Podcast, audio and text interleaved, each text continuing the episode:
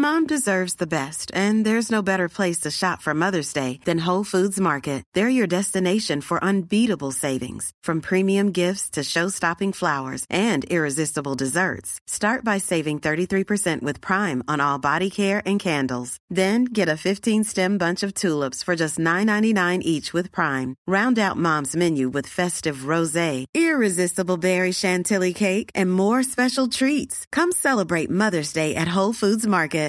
Quality sleep is essential. That's why the Sleep Number Smart Bed is designed for your ever evolving sleep needs. Need a bed that's firmer or softer on either side? Helps you sleep at a comfortable temperature? Sleep Number Smart Beds let you individualize your comfort so you sleep better together. JD Power ranks Sleep Number number 1 in customer satisfaction with mattresses purchased in-store. And now save 40% on the Sleep Number limited edition Smart Bed for a limited time. For JD Power 2023 award information, visit jdpower.com/awards. Only at Sleep Number stores or sleepnumber.com.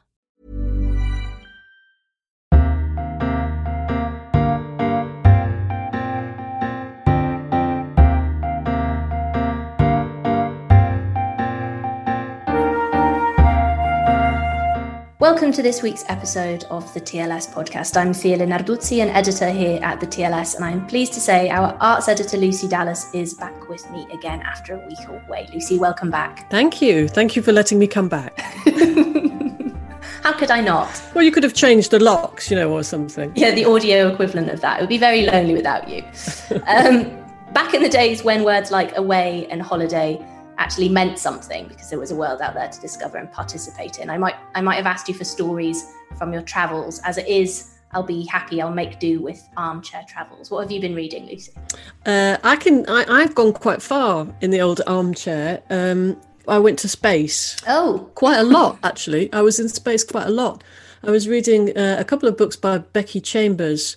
It's a related trilogy, and I was reading number two and number three. And the second one is really good. It's about AI. Oh. There's a few science fiction books that are talking about this kind of idea. It's like the idea of distributed intelligence and what would happen to it if you had to sort of package it into a human. There's a very good book called Ancillary Justice by Ann Leckie, which came out a few years ago, which is the same kind of thing. And there's this this AI which is used to sort of being able to see everything and know everything and plug into all the systems, and then it has to go into a human body it's not a real, you know, they haven't taken over a real person. It's it's a body made for that purpose. And they have to kind of come to terms with how it works and, and the feelings and sensations and how to interact with people and how to treat other AIs and and this AI makes friends with a clone and another disembodied AI. It's jolly good. We're following this this AI's journey across three novels, did you say? No, it's a sort of it's one world, but actually the, the different stories are quite distinct. And it's the second one, which is about the AI. There's a really good bit because she's used to it. So uh, she's got a camera basically in every room and when she's a human, the place she likes best is sitting in the corner, ideally, sort of sitting up as high as she can in the corner to replicate the viewpoint of where the camera would be. That's the only way that she can feel kind of not weird about it. But if you're a human, also you're not supposed to. She she's kind of contraband. You're not supposed to put AIs into human bodies, so she has to pretend to be human. So if you're human and you spend your whole time standing, eh, you know, on a table in the corner so that you can survey the whole room, people begin to ask questions. As I do. Yes. Well, you know. I just don't feel like I'm in control of a situation unless I'm standing on a table in the corner surveying the whole room. It's because your massive distributed intelligence finds it difficult to just be packed down to one viewpoint. That's what that must is. be it. That must be it. And, and there's all sorts of philosophical questions about how you treat AIs, how you treat humans, how you treat clones, you know, all of this sort of thing. Jolly interesting, I think. It sounds it. Um, well, while you were off, we got an email from a listener, Adrian Lerson in, in Northern California, and he's following up on our discussion of Amaranth a couple of weeks ago. So we've gone from futuristic AI right back to the soil and to ancient grain here. Um, early on in the pandemic, he says he ordered an envelope of 2,500 amaranth seeds with the intention of growing them in a dark cupboard in a small tub of soil because amaranth sprouts are astonishingly nutritious. Uh, nothing happened though, and so he chucked the soil out into the garden to reuse it. And lo, an amaranthine explosion. That's what you want, an amaranthine explosion. I can. Well, he sent a picture, didn't yeah. he? Did I send you the yeah, picture? I saw it. They are very lovely. impressive. Yeah, they were great. I wonder if he was he trying to grow them as microgreens because normally they yes. wouldn't grow in a dark cupboard. You know, they're they're normally like most veg, they need quite a lot of sunlight actually. But maybe there are some microgreens that you grow in the dark. Yeah, I wonder. He was very specific about a small tub of soil in a dark cupboard, and and that it was for micro um, greens. So I don't know. I'll have to check in. Um, but he calls them volunteers. The, these this manifestation in the garden, which is one of my my favourite botanical. It's, they're terms. wonderful volunteers. I've got volunteer uh, evening primrose plants at the at the allotment. I realised the other day I didn't know what they were, and then I looked it up. Oh, lovely! Uh, and it's really nice because you don't have to do anything. Nature just gives you this lovely thing. Of course, I suppose weeds are volunteers as well. It depends how you look on them. Well, I think yeah. I think I wonder whether the difference between volunteers and weeds is just a sort of you know a, the a volunteer is something that you then decide to cultivate, whereas weeds are something that you want to get rid of. Yeah, um, well, so it's sort of it's in it's in the eye of the beholder type matter. Exactly. Yeah, exactly. Um, it reminded me of an essay that that we had exactly this time last year. In fact, it was um, a missive from Lydia Davis's garden where she found herself being guided by Henry David Thoreau's observations on wild plants. Uh, she came on the podcast to talk about it, in fact. But there's this particularly lovely part about her reacquaintance with reevaluation of um, actually the, the pokeweed and she recalls how coming up on Ebenezer Hubbard's hillside, it, it quite dazzled Thoreau with its purple stems gracefully drooping, with its vigor, its brilliant color, its eccentric habit of displaying all stages, blossoms, green fruit, and ripe fruit all at once. And she says that this year she was dazzled too. I turned to Thoreau, she says, and she learns it is poisonous to humans in parts, though early in the season the emerging shoots can be cooked and eaten like asparagus. It is a host plant for the giant leopard moth, and its spikes of sweet smelling white blossoms provide nectar for other insects as well as for the ruby throated hummingbird. What Thoreau describes as its great drooping cylindrical racemes of blackish purple berries are a rich food for the birds before their fall migration. For those birds that do not leave, the berries remain until late winter. And so she says, I left it in place. It is wonderful, isn't it? And I had a look at the pokeweed, the, the horrible, which is a horrible name, and it is really beautiful. But boy, it looks poisonous. I think if you came across it, you know, um, and you didn't know anything about anything, and even if you were starving in the wild, you might think twice. Well, generally, something incredibly brightly coloured, you tend to, because I think amaranth, I think the plant itself is poisonous to certainly to some mammals. Anyway, so anything that's really brightly I'm coloured. glad you told me that. I didn't. Oh, know. don't go eating the fronds or, or Okay, the flowers. I'm pretty sure they're poisonous. Okay, good. That's good to know. Um, the, and the pokeweed has got these very dark red stems and then these black berries hanging off it. I mean, it looks brilliant, but it it looks a bit like it's kind of saying, "Don't mess with me unless you know what you're doing." Mm. Well, that concludes this week's gardening um, segment of the TLS. Yes, welcome to. Gardener's Question. Coming up on this week's show, Thomas de Quincey made use of a different brightly coloured plant. It is opium rather than the opium eater he writes in his most famous work, Confessions, who is the true hero of the tale. He remains a difficult figure to pin down for study, but as a new selection of his writing appears, Jane Darcy will help us try. We'll also be dropping in on Rimbaud and Verlaine for just a brief moment as they walked the streets of London in 1872.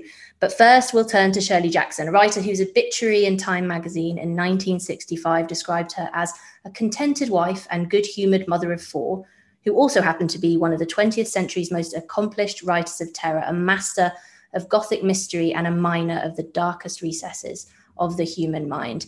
Critics have tended to frame this as a surprising contradiction, a case of split personality, when really it's not like that at all. A new film, Shirley, directed by Josephine Decker, is our reason. Should one be required for returning to Shirley Jackson this week? And here to tell us more is the critic and writer Lucy Scholes. Hello, Lucy.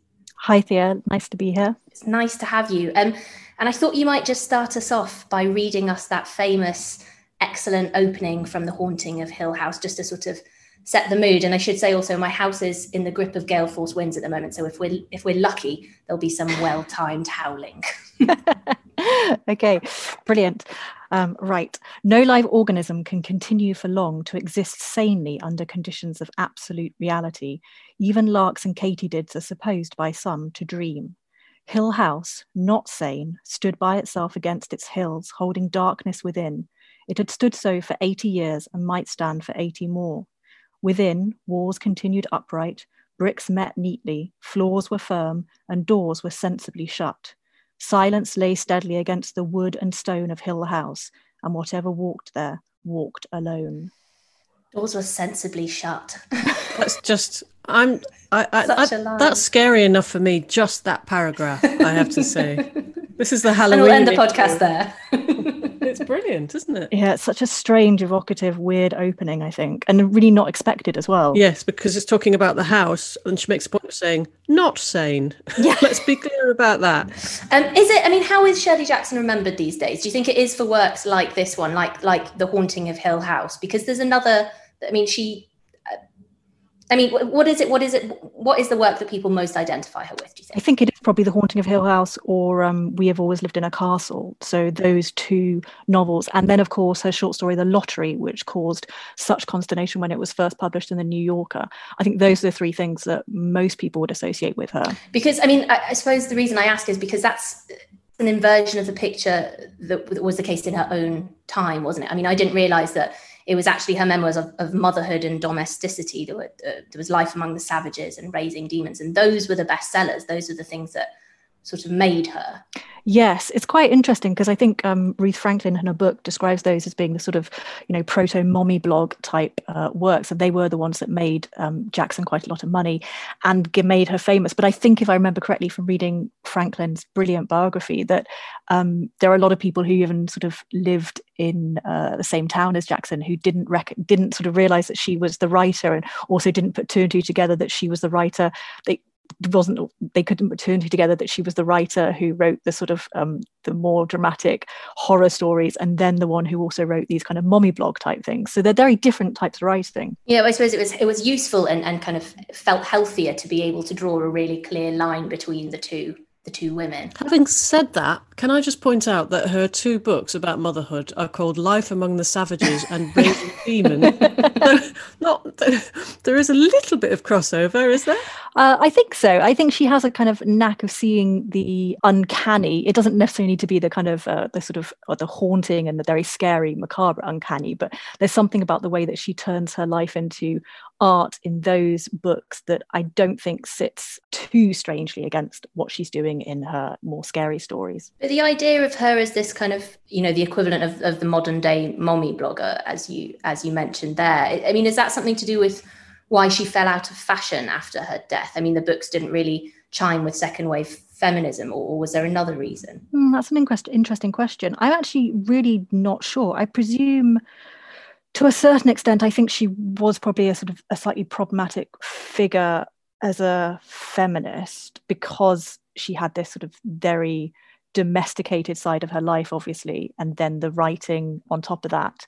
I don't know exactly when, I don't know if either you two know, when was there a sort of more recent renaissance in being interested in her scary work, or is it just the the sort of mommy blog stuff that's completely fallen out of fashion? I don't know. I mean, I wondered whether it was because there was the Judy Oppenheimer biography, wasn't there? And that was in 1988. And I wondered whether that was, I mean, surely that can be credited with having revived interest of her overall. And so with that came came both aspects because she went down that Oppenheimer went down that quite predictable route of of, of sort of putting the two versions of Shirley Jackson side by side, didn't she? I haven't read that biography actually. Is it is it worth reading? Okay, so don't get me wrong, Judy Oppenheimer, it was a tremendous service and it was great and it was very important to have Shirley Jackson reconsidered, I think, uh, in the 80s after this period of of sort of having slipped off the radar. And I, I think just Ruth Franklin's is more nuanced um, you've read the Ruth Franklin one. Yes, yes, I have, and I thought that was brilliantly written. I mean, I think it. I, I find it sort of fascinating that the film decided to go down the route of using the novel Shirley that had been written, which I think is also very good. But they're two really different beasts of books um, to deal with here.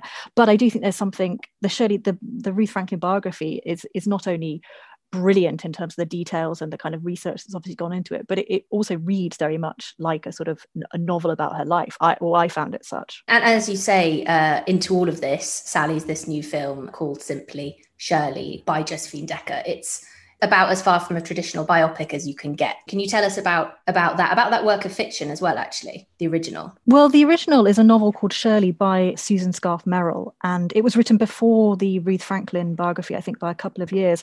And it's very much. I mean, I think it's it's a really fascinating novel, and it does something the kind of thing that I quite enjoy personally, where it takes the sort of atmosphere that surrounds the writer in question. It takes, I think, it takes a lot of influence from Jackson's work more so than her life. It does build on, you know, it, it, it talks about the period where she's writing her novel Hangsaman, which was a real novel that she wrote, but it sort of mixes up when that was in the actual chronology of her life. So it sort of makes sense within this world of the novel.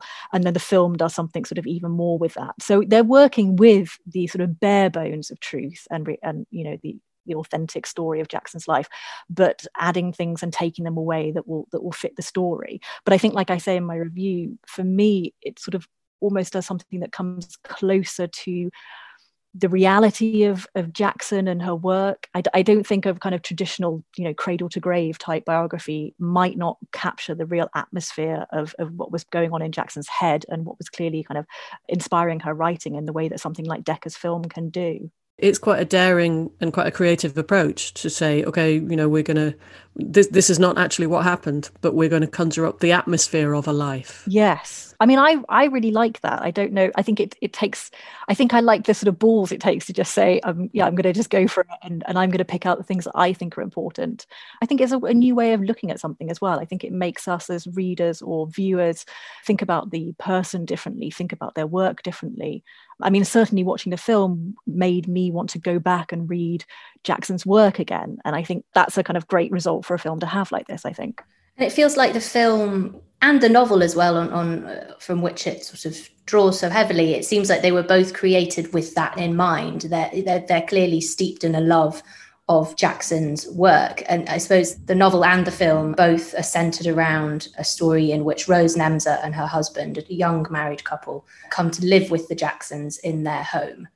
Um, and everything sort of follows from that. It's so clever because, you know, Jackson's own home then becomes the site of these odd, trippy psychological goings on and it's so there are so many nods to Jackson's own work in the film itself. I think the fact that when the Nemsers arrive at the house, Stanley Hyman is wearing this crown of, like laurel or some kind of plant, like as though he's in the middle of some, you know, fertility ritual, some kind of bacchanalian festival is underway here. And the mind then flips back to the lottery for just a second. It's full of those sorts of references, isn't it? Well, that's what I mean. I think it, I think it's put together, you know, written, directed, um, you know, adapted from uh, all these people are they, they clearly have a great sort of love and appreciation of Jackson's work, and that to me came across in the film completely. I mean, I'm also a fan of Decker's work um, anyway, but I think it I think it was a sort of perfect match, really. And one of one of the things that is particularly interesting about the approach that this film takes is the way that it deals with Jackson as a mother. So we've talked um, already about how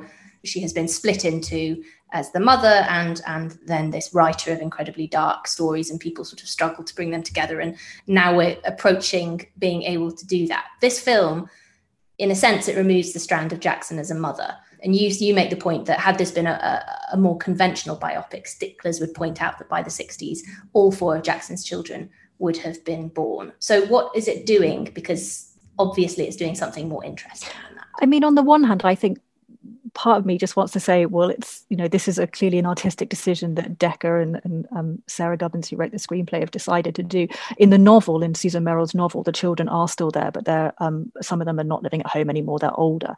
But I think the more I watched the film, the more I started to wonder whether we were supposed to maybe look at the figure of Rose, the younger woman in the house, as that kind of more domesticated um, maternal side of Jackson. When Rose arrives at um, Jackson's house, she had been her husband's pupil. Um, she'd been one of his students, and now she's married to him. And so she ends up having to give up her studies in order to sort of look after Jackson, who's a bit of a sort of art monster stuck around the house, refusing to get out of bed. And as Rose gets shunted off into the kitchen, she's also in the early phases of pregnancy. So she takes on this very domesticated role, you know, doing the cooking and some of the cleaning. Then she has a baby.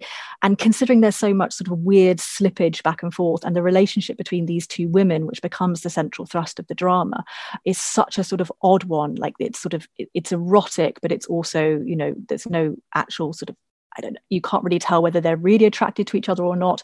In the one minute they're sort of thick as thieves, the next they're really struggling with each other.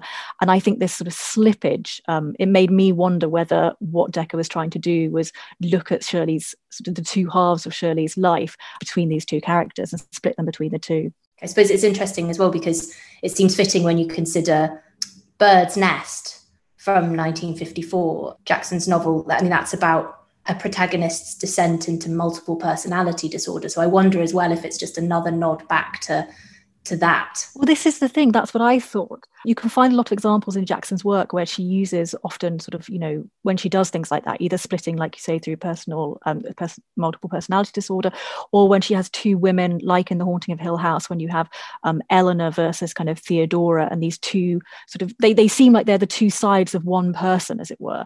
So I think that's what allowed me to make this interpretation let's say. Like you say because the whole film seems to be making these sort of nods these references to jackson's work. It doesn't seem like a huge step to then um, think you know make this kind of bigger association. Is it a good film to watch at halloween? It sounds i mean it's incredibly interesting all of it but it does also sound i'm very faint of heart for this kind of thing. It also sounds quite scary and kind of um, thrilling and up- upsetting is that right or not I think it's like a horror film, but without the horror, without the sort of blood and guts and gore, um, mm. um, because it keeps you on this sort of knife edge throughout. Like I wouldn't have been surprised if it hadn't turned into a bloodbath at some point. It has that real sort of edge of tension. There's a, there's these amazing sort of shrieking strings on the soundtrack. The this camera does odd things. It sort of it shifts and it shakes around and it follows, you know, the backs of people's head when you want to take in a different part of the scene, and you know you're never quite sure what you're going to see next. So for me, it definitely kept me on the edge of my seat, but without ever, uh, you know, sort of falling down the classic horror tropes, let's say. So I would say, yeah, definitely watch it for Halloween. You could almost imagine this, the sort of, you know, strap line for it would be something like, you know, but she wouldn't, would she? And it's like the suspense yes. of just waiting to see. I mean, because, I mean, so much of her work is set in this, you know, kind of polite, neat little American provincial town uh, kind of atmosphere where everyone's watching and rumors are, are, are, spread and and there's you know the slightly odd character who's marginalized up in the old house uh, who you know people are slightly scared of and stuff. And shirley is that certainly in this film, oh yeah there's so many that character. There's so many moments in it where you just think and i and i you know like i said i wouldn't be surprised had something more terrible happened. Not that not that kind of you know weird things don't happen in this but had it turned into something much uh, more violent I, I wouldn't have been shocked because it feels like everything is like you say you know is it it's on this knife edge the entire time. Is she going to do something awful? Is someone else going to do something awful? And i think because it also plays with plays quite cleverly with her writing of Hangsaman, which was based on the real life disappearance of a student at the college that her husband taught at. So one of the, a student who'd gone off onto a local hiking trail and had disappeared, and they never found, you know, I don't think they ever found the body actually. Um, and so this sort of plays in Jackson's mind, and it, it's the basis of her novel Hangsaman. And in the film, she keeps sort of you see these, sort of, I suppose, sort of not flashbacks obviously but you see the sort of um, the workings of her mind and she's getting rose confused with this missing student or the student she's writing about. And so there are all these levels again it relates back to those sort of multiple personalities i think. And so you have got this sense of this horrible thing that did happen in real life running as a sort of undercurrent through the film as well. You said it sort of it makes you want to go back to the work. So do you do you have a favorite novel or story one that you would sort of one that you feel yourself on the verge of slipping back into, or one that you would recommend to anyone unfamiliar with Jackson? I think if you haven't read Jackson before, read The Lottery because it's such a strange, unnerving story. And I think it deals with the young Canny particularly well. I mean, you know, Haunting of Hill House and We Have Always Lived in the Castle are brilliant. I'd also recommend those next, but they're definitely more what one might expect as a sort of um, you know a scary story for halloween let's say. But the lottery is both absolutely frightening and, and, appalling but completely grounded in the everyday which i think makes it all the more unnerving. And i love the story around it you know people who wrote into the new yorker and cancelled their subscription because of it. Some people who wanted to know if it was actually true if it was reportage. I mean it's just pretty it was the cat person of its day and you know that in itself is fascinating. I wonder if it is still to date. I mean, you you know, you say about the it being the the cat person of its day, and that's both in terms of uh, well, that, that's in terms of the magnitude of, of people getting in touch, the, the number of letters that they received. It was, I think, at the time the most number of letters that they'd re- received for any work of fiction. I wonder whether it still holds that title, whether it's been replaced now by Cat Person. Oh yeah, actually I don't know. Of course, that would be interesting to find out, wouldn't it? Maybe Cat Person slightly different because it went viral, obviously. It did, yes. But you know, the lottery would have Shirley would have done it. Yeah, exactly. she would have definitely gone viral had that been the had that been an option available. So you know, yeah. Well, I'm glad we've settled that. Um, Lucy Scholes, thank you very much for joining us. You're welcome. Thanks for having me.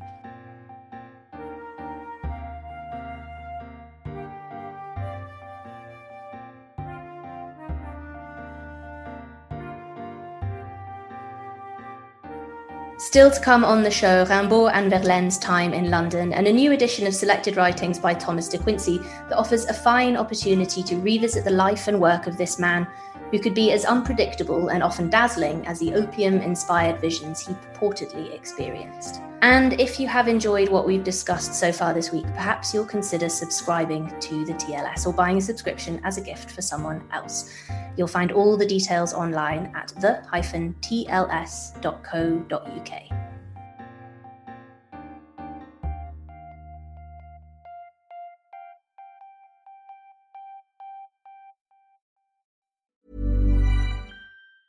Mom deserves the best, and there's no better place to shop for Mother's Day than Whole Foods Market. They're your destination for unbeatable savings, from premium gifts to show-stopping flowers and irresistible desserts. Start by saving 33% with Prime on all body care and candles. Then get a 15-stem bunch of tulips for just $9.99 each with Prime. Round out Mom's menu with festive rosé, irresistible berry chantilly cake, and more special treats. Come celebrate Mother's Day at Whole Foods Market. Quality sleep is essential. That's why the Sleep Number Smart Bed is designed for your ever evolving sleep needs. Need a bed that's firmer or softer on either side? Helps you sleep at a comfortable temperature? Sleep Number Smart Beds let you individualize your comfort so you sleep better together. JD Power ranks Sleep Number number 1 in customer satisfaction with mattresses purchased in-store. And now save 40% on the Sleep Number limited edition Smart Bed for a limited time. For JD Power 2023 award information, visit jdpower.com/awards. Only at Sleep Number stores or sleepnumber.com. Mother's Day is around the corner. Find the perfect gift for the mom in your life with a stunning piece of jewelry from Blue Nile. From timeless pearls to dazzling gemstones, Blue Nile has something she'll adore. Need it fast? Most items can ship overnight. Plus, enjoy guaranteed free shipping and returns. Don't miss our special Mother's Day deals. Save big on the season's most beautiful trends. For a limited time, get up to 50% off by going to Bluenile.com. That's Bluenile.com.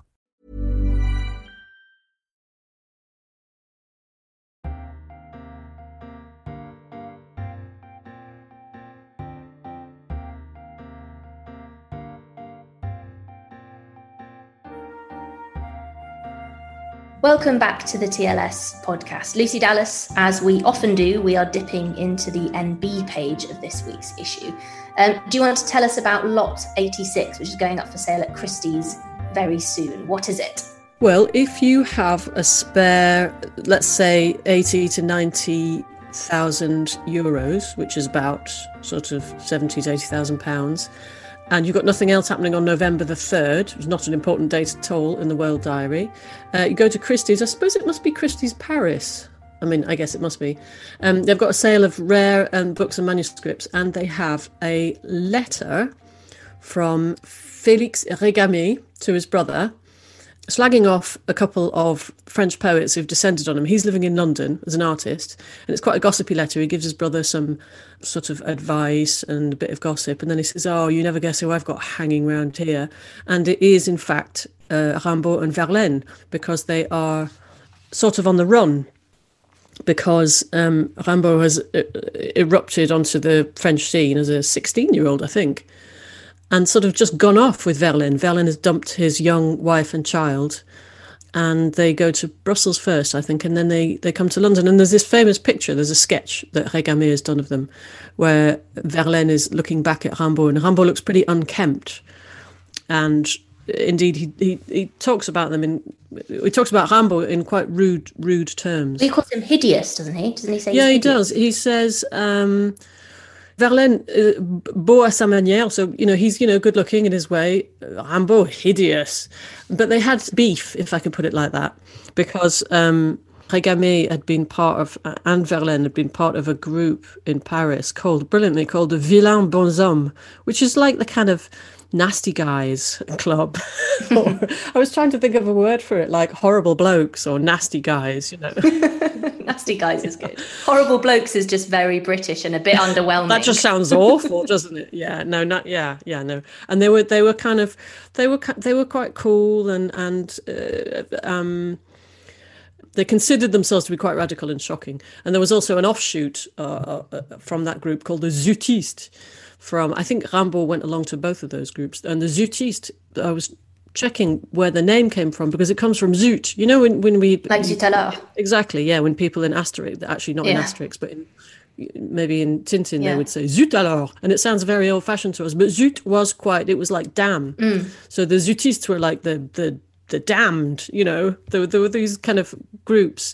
Uh, and Rimbaud came along um, as a 16 year old from the sticks and completely turned them upside down because he really did not give a monkeys. They affected not to, but he really didn't. And he got chucked out of the um, nasty guys for being too much of a nasty guy. Basically, I think he ended up hitting one of them. One of them, one of them was de- uh, declaiming um, one of his poems, and I think, and and Rimbaud was just shouting "merde," which is you know, is a critical reaction. It's not very polite. It's not very polite. No, I think maybe he was a nasty guy, and and then and then he got into some sort of fight with someone else, and him and Verlaine um, dashed off. And this this picture is very famous because it's it's the only it's the only sort of documentation of them at that time in London. But we sort of we we've seen this picture before, haven't we? Because there was there's a there's a volume of of um, of the artist's sketches in which it appears, and that's from the 1890s, but this one is an earlier one, and it sort of suggests that the artist revised his opinion. Well, I think he was just a bit more polite. Yes, yeah, so that so the, there was a book that he published after Verlaine had died, and Verlaine was a friend of his, Régamey. He, he he was in the Nasty Guys. You know, they were all they were sort of friends, and and for them, Rimbaud just came along and and kind of put a bomb in their circle and, and sort of took Verlaine away, which is partly why he's ruder about him. Yes, and so he published a book after Verlaine had, had died, with with the picture in, uh, and being a bit more polite. Um, not that much more polite, but it, he he does um, change his version a little bit. And this letter has remained within the family um, since I think whatever it was since since the 1870s. So this is the first time that that people have been able to see the actual letter that it came from. So and as I say, it's a snip at um, eighty or ninety thousand pounds.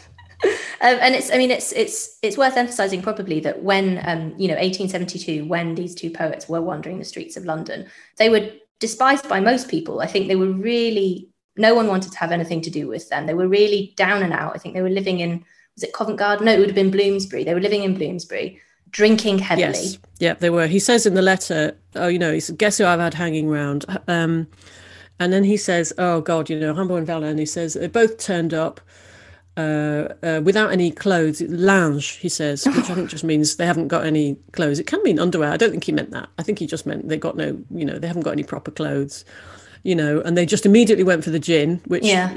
and he, which he's very disapproving of. And he thinks that they're not going to um, stay on very good terms for very long. And he was right. They, they, yes. they very much didn't. This was a very particular moment in their, I think Rimbaud called it a domestic fast this this relationship this was a very particular moment after which i mean pretty much everything just yes, disintegrated. yes. And then and then they they traveled around a bit. And then there's the scene in brussels when they have a big fight and Verlaine goes and gets a revolver and um and shoots him. Um, and then that doesn't go well. It doesn't really get much better for them after that. After that moment, yeah, Rimbaud, and then Rimbaud ends up as a sort of gun runner uh, doesn't he? I think in North Africa. Yeah, completely removes literature from his life. He just well, he was. I think that part. I mean, he was. Uh, I mean, there's the, his extraordinary writing, of course, which just kind of. I think it just. I think it just really blew everyone's minds. And as I say, there was this group, you know, the the, the, the nasty guys. I mean, I'm I'm mocking them a bit, but they they were quite countercultural. But he was just something else. Nobody knew what to do with him. And as you say, yeah, he removed himself after a while. He just went, I'm not doing this anymore. And he didn't. And off he went. Well, speaking of disreputable writers, uh, our next subject is Thomas de Quincey, or Peter Quince, as the Wordsworths like to call him, a rather loaded reference there to Shakespeare's bookish but decidedly secondary character. Uh, as Jane Darcy makes clear in her piece this week, though, there is nothing secondary about him. Reviewing a new selection of De Quincey's writing, edited by Robert Morrison, Darcy grapples with this figure who seemed forever to be grappling with himself. She joins us on the line now to tell us more. Hello. Um, so, Thomas De Quincey, not an easy figure to get to know. Um, shall we start with his his beginnings? It sounds a strange thing to say about him, but the fact that he was born in 1785 defines everything about him because he was 15 years younger than Wordsworth.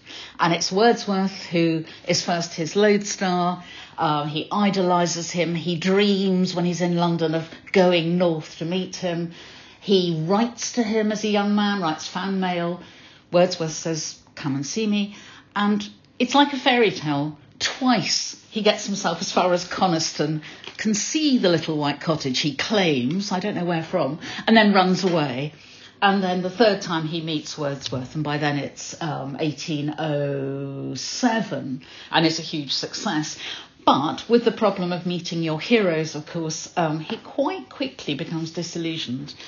And sometimes I feel in reading the rest of De Quincey that all his life he is trying to hack down his erstwhile hero with um, diminishing ways.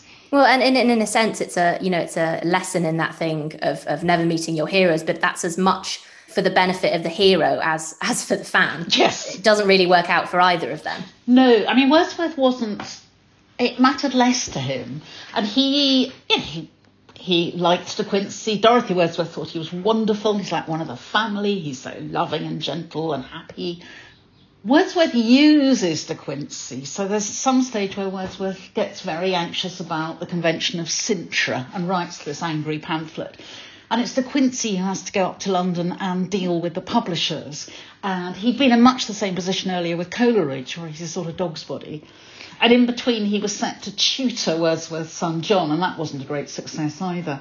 But it's not as if Wordsworth ever idolised De Quincey, I'm afraid. No, and there's a very clear sense in well, you describe his recollections of the late poets as spectacularly mm. waspish. There's a sort of a, a getting your own back. Robert Southey called him one of the greatest scoundrels living. Yes. uh, how much of a sensation was this when it came out? Well, it was, and particularly, I mean, when it was sort of the essays were coming out in um, Tait's Edinburgh magazine at the end of the 1830s, and the Coleridges were appalled. Coleridge had just died, hence writing this essay.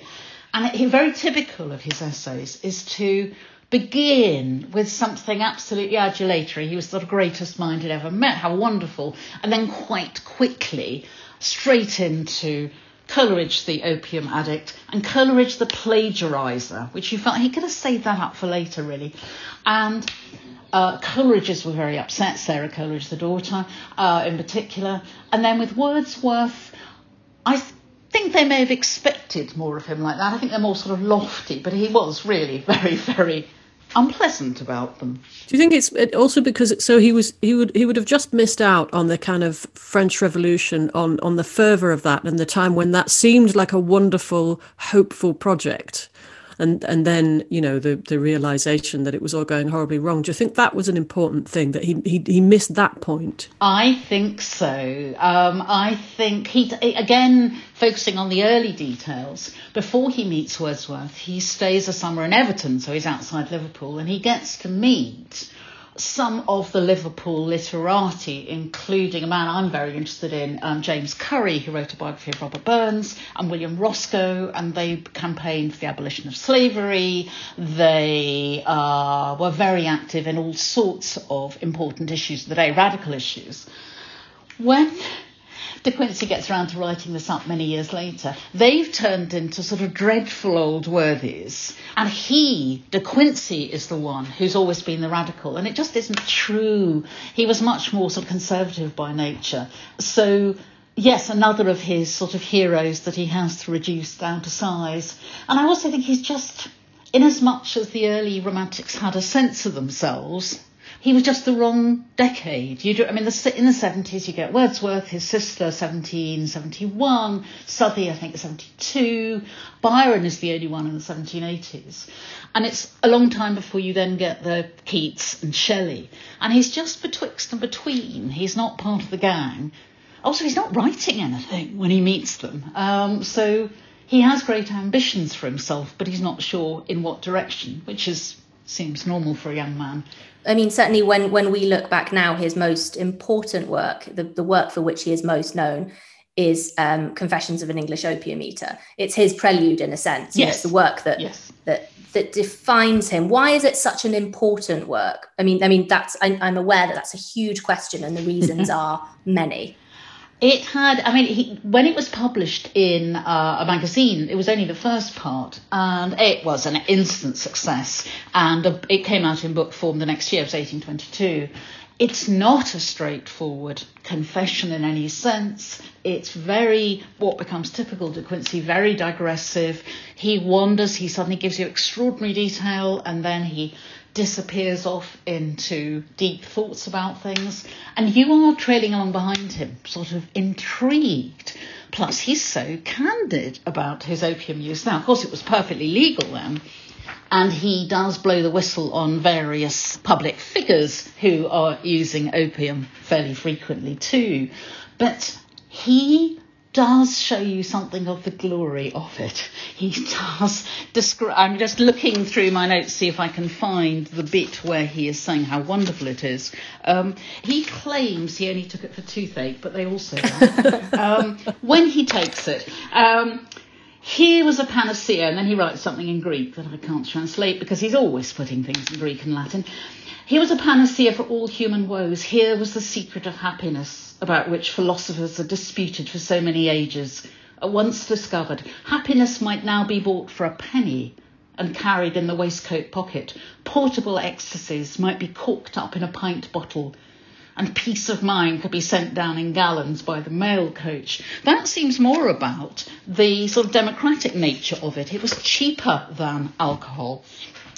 And he has a wonderful bit in Confessions where he talks about a time in Manchester where the druggists on a Saturday night lay out grains of opium ready for the poor folk who've worked all week to come in and buy their little bit of entertainment. He seems a bit. He seems like he's a bit of a hypocrite, really. I mean, also in terms of the way he he wrote about Coleridge, you mentioned earlier, and his use of of, of drugs. It Absolutely. seems as though he's saying that only he can be the true and you know virtuous ex- experiencer of this of this magical thing. No, he's quite breathtaking. His hypocrisy. I, I think I really enjoy. He that. seems like the kind of ultimate unreliable narrator, which which can be. I mean, it's completely fascinating, as you said. There's these very impressionistic things, and and and this form that's not really like anything else that's been written, but also. Uh, as you say, when he writes about himself or about other people, you can't rely on it. And I, there's a bit of me that just thinks, well, again, isn't that very modernist? Of course, we know Virginia Woolf really admired him, before that, Baudelaire. But sometimes I think the bit I picked up on in the essay was when he finally, in 1845, 50 years after his sister died when she was a child and he was a child, he suddenly writes about her death. And he hasn't mentioned it before, and yet it feels like it's the seminal thing, the loss of this girl. And you realise in his literature there's a sort of pattern of lost girls. And you wonder whether there is a deeper truth that isn't necessarily the literal truth. And that's one side, I would say, that sometimes he's getting at a sort of psychological truth. But when it comes to damning other people, you know, early on with Coleridge, he describes Coleridge lecturing and makes him sound like the ancient mariner. He's got these chapped lips that are blackened and he's completely incoherent, which wasn't the case from other observers. So of course, it makes him an absolutely fascinating biographer. He well, yes, un, I mean unreliable. I mean, it's interesting as well. You you you mentioned before about how he he sort of doesn't quite belong with the Romantics. He doesn't quite belong with the Victorians, although, his you know his life straddled both of those things. He sort of does sound certainly from what you've just been saying like a much neater fit in you know in the early 1900s. There's um, autobiografiction as described by Max Saunders. That was a term coined in 1906, as though it, as though for him almost. Yes, and I've actually discussed this with Max because I used to work with him. Because I said, "Do you think De Quincey? I know with Max's work, he's purely the modernist, but I said, would this work?" And he said, "I mean, we haven't finished our conversation because how interesting you brought it up. I've just started working on De Quincey, so I think he's looking at it from that point of view. Uh, the fiction bit isn't such a good fit, but that blending of modes, I think, makes him a much more modern character. He's also to invoke that, you know, the, the Baudelairean flaneur. He, he, there he is in the streets of Soho in the beginning of the 19th century, where he's wandering the streets at night, um, observing people. So he's a strangely sort of modern figure, I think. The politics of De Quincey, he was a reactionary, anti abolitionist, xenophobic, a despiser of Jacobins. Um, do we see all of this in, in this new volume? Um, the, the new volume gives you the classic bits. I mean, quite difficult to bring De Quincey together, particularly because he revised so much of his work. I don't think you get, if you're looking for his uh, particularly his uh, writing on political economy, because he was fascinated by Ricardo. Other academics have argued that he's very influenced by Malthus and ideas about population, and that might explain his strangely, as you say, xenophobic fear of the East, this idea of this sort of swarms of population. He goes on writing, um, where his later essays are for two very different journals when he's living in Edinburgh. One for Blackwood's Edinburgh Magazine, which was um, more sort of right leaning, and the other for Tait's Edinburgh Magazine, which is far more liberal. So he, I think, just plays both sides. It certainly seems consistent with um, everything that you've said. This idea of politics is almost just another thing that he thought he could kind of take on or off part of a performance. You know, you could play the Tory one moment and the radical in another context. There's a sense that he was always just trying to get the maximum effect out of his his creations and the details uh, that he, you know, the facts that he selectively chose from. Yes, I mean there is something where he is he considers himself a philosopher, and he's a, he's very extraordinarily well read, and I think he is looking for sort of patterns underneath but I'm not convinced it, it doesn't sort of translate into any kind of action, I think. I was just going to segue there because I was thinking one thing I missed out, if it's right to go to that, the other way that he seems extraordinarily modern is this understanding of human psychology, which is, you know, still when he's writing in its infancy. And yet he comes up with this extraordinary image of the palimpsest, you know, the vellum that is wiped clean, but actually is discovered to have traces of different layers of writing. And he writes beautifully about that in this later work, Suspiria um, de Profundis, about the brain being um, a palimpsest and this understanding that nothing is lost. He's, he suddenly, he's much more like Freud and Jung, the more a materialist uh, psychiatric endeavours of the time he's born in, when they're looking at the actual sort of the brain, the phrenological thing, the bumps on your brain, whereas he is interested in how the brain works. Um, I remember hearing about, um, you tell me whether this is true or mm. apocryphal, that he would rent um, a room in Edinburgh and work in it, you know, a study. Mm-hmm. And he would work and work and work and write and write and write. And then he didn't know what to do with all the stuff. Mm. So he would lock the door, throw away the key, walk away, go and get another room. and there would be these little little cheap rooms all over Edinburgh stuffed with De Quincey's kind of going on about things. Do you is this true? I just thought it was his even if it's not true, it felt yeah, it felt very um... It's a wonderful story and I have to confess I didn't know it. I think I'm always I'm re- always reading biographies and getting so far, but I think it's fantastic and I will check with the uh, the Frances Wilson biography, which is the I think the most recent. That is fantastic. Even if it's not, it seemed to me that that was you could easily believe that he would have done that because of this kind of yes. I'm going to do a bit of this, I'm going to write about that, I'm going to yep. try and make it cohere. I can't make it cohere. Okay, I'm off yes. somewhere else. And that storing of things. I mean, his book collecting is an extraordinary addiction. So there are. Even when he takes over Dove Cottage, and one should say he lives in Dove Cottage, Wordsworth's former home, for so much longer than Wordsworth and Dorothy ever do. Uh, he takes it over in 1809 and he's still got the lease on it till 1835. But he fills it with books and the village is aghast when sort of carrier after carrier arrives, I don't know, if they're bullocks or whatever, with cartloads of books and he goes on sort of piling those up everywhere. And then, of course, this is just anecdotal. I don't think I put it in the article, but he one of his little attacks on Wordsworth is how Wordsworth, you wouldn't let him near your books. Now, that was often said of Dr. Johnson, but I didn't know with Wordsworth. And he tells the story of Wordsworth comes in, notices that De Quincey's got the new works of Burke or Burke's works. And De Quincey can't resist saying, I hate the title. He doesn't like that little chime, Burke's works. and Wordsworth gets it down, looks, and the, It is terrible. it is absolutely appalling, one has to say. And he reaches for, he, he gets down this volume, wants to read it, and the pages are uncut. So he looks around and he grabs the butter knife he's just been using, this is Wordsworth, and cuts the pages. And I'm sort of with De Quincey on that one. Oh. I know, I am horrified by that. That is bad form. Yes. Not the butter knife. Not the butter knife, if, if not used, fine, but used is a bit much. It was it was his it was his book habit was partly responsible for for breaking him in a sense, wasn't it? I mean, he he what Yes. he racked up some tremendous debts, and he, I mean, he Yes. lived on into his seventies, but it was it was quite a sad life by the end of it. Oh, he was. I mean, he kept being thrown into debtor's prison. I mean, certainly after he lost his wife. And he was strangely uxorious, if that's how you say the word. He was a very devoted husband and father. They had eight children. Um, but yes, always in penury. And one of the things, when again, when he attacks Wordsworth, it's on the grounds that Wordsworth is so lucky. Now, if you've read the prelude, that's not the impression you get. But Wordsworth is so lucky. He's always getting money. He's always being left things. He's always being granted pensions. But actually, De Quincey started off life relatively son of a merchant, uh, a wealthy merchant who there is a problem with his inheritance, but he does inherit. He spends most of his inheritance before it really sort of comes through. And he also acquires money, but he just has a habit of losing it. And I don't think it's all the drugs because laudanum, as he was taking it, wasn't particularly expensive, but the books were. And, uh, for for a man so interested in, in memory and narrative, and you know how his story would would be told, and as you say, he reworked it, revisited it, and reworked it again and again. It seems so sad that he appears to have had no control over the way that his own his own life ended.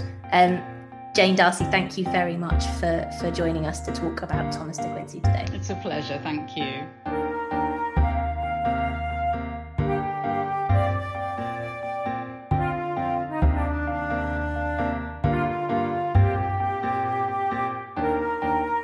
Is all we have time for this week. Our thanks go to Lucy Scholes and to Jane Darcy. Thank you for listening to this episode of the TLS podcast, produced by Ben Mitchell. If you liked what you heard, please consider subscribing to us wherever you get your podcasts and or subscribing to the TLS itself. You'll find all the pieces we've discussed in this week's paper in print or digitally, and we'll be back next week. But for now, from Lucy Dallas and from me, goodbye.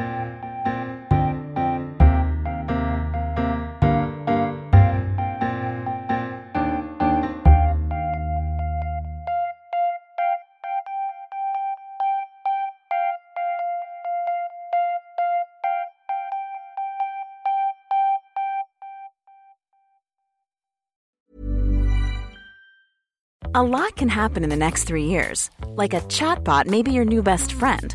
But what won't change? Needing health insurance. United Healthcare Tri Term Medical Plans are available for these changing times. Underwritten by Golden Rule Insurance Company, they offer budget friendly, flexible coverage for people who are in between jobs or missed open enrollment. The plans last nearly three years in some states, with access to a nationwide network of doctors and hospitals. So, for whatever tomorrow brings, United Healthcare Tri Term Medical Plans may be for you. Learn more at uhone.com. Planning for your next trip? Elevate your travel style with Quince. Quince has all the jet setting essentials you'll want for your next getaway, like European linen, premium luggage options, buttery soft Italian leather bags, and so much more. And is all priced at 50 to 80% less than similar brands. Plus, Quince only works with factories that use safe and ethical manufacturing practices. Pack your bags with high-quality essentials you'll be wearing for vacations to come with Quince. Go to quince.com slash pack for free shipping and 365-day returns.